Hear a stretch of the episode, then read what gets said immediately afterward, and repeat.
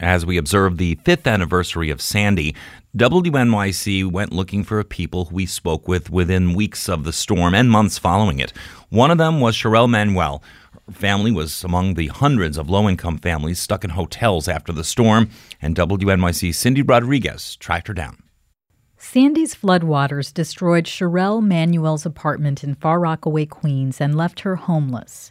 The family slept on cots at evacuation shelters and then a series of hotel rooms. This is her at the time. They brought us to the Paramount on 46th Street and 7th Avenue, and we was there to February 12th. And then February 12th, they moved us to the Park Central. So you can see we still have stuff in the bags. Manuel says caseworkers kept pressuring families, hers included, to take undesirable apartments. The experience emboldened her. She even spoke at a city council hearing. Most of us are single mothers that's trying to make it, trying to do the best we can. And all we're asking for is a little more help, a little more time. Thank you, Sean.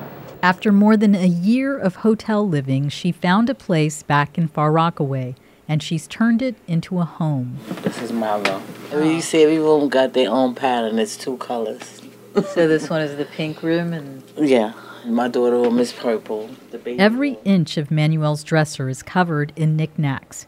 Her time in hotel rooms, eating greasy takeout food, seems far away.